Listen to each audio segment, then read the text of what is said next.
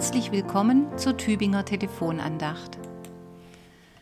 Im Oktober war ich auf dem Tübinger Bergfriedhof zur Bestattung der Kleinsten, der Kinder, die vor oder bei ihrer Geburt verstorben sind.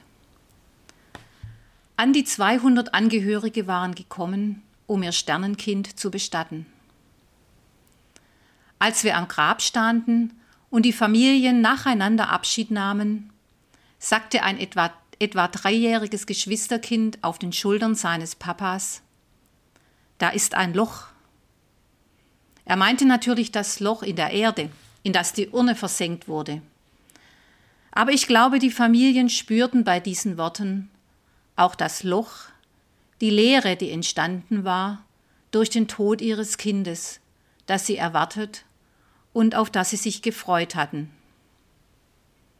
Nach einer Pause sagte der Dreijährige, da, also in dem Loch, da wohnt das Baby drin. Er sagte nicht, da ist das Baby drin oder da liegt das Baby. Er sagte, da wohnt das Baby. Und dieses Wort wohnen hat mich berührt und ins Nachdenken gebracht.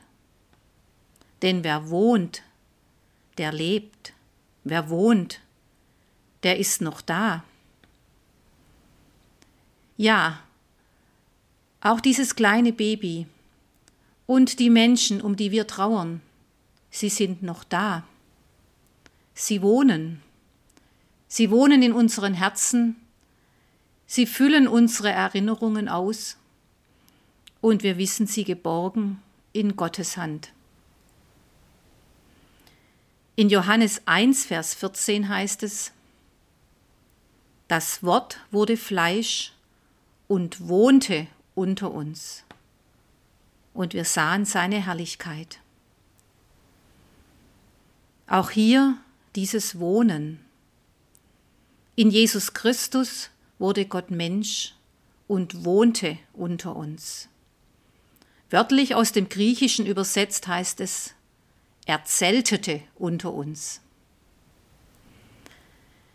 Wenn wir leiden, wenn wir Mangel haben, wenn wir schmerzlich vermissen, in der Dunkelheit, in unserer Dunkelheit, da wohnt Gott. Wohnen ist noch viel mehr als einfach Dasein. Wohnen heißt aktiv gestalten. Wohnen heißt bleiben. Wer bei mir wohnt, der ist mir nah und heilt mein Leben. Der lebt mit mir. Gott wohnt unter uns. Was für eine wunderbare Botschaft. Nehmen wir sie mit, diese Botschaft, auch in die Zeit nach Weihnachten, auch in unseren Alltag. So wie es im heutigen Losungswort aus 1. Könige 8 heißt. Sie gingen zu ihren Zelten, zurück in ihren Alltag. Sie gingen fröhlich und guten Muts über all das Gute, das der Herr getan hatte. Ich grüße Sie herzlich, Ihre Pfarrerin Magdalene Schüsselin, Seelsorgerin in der Kinderklinik in Tübingen.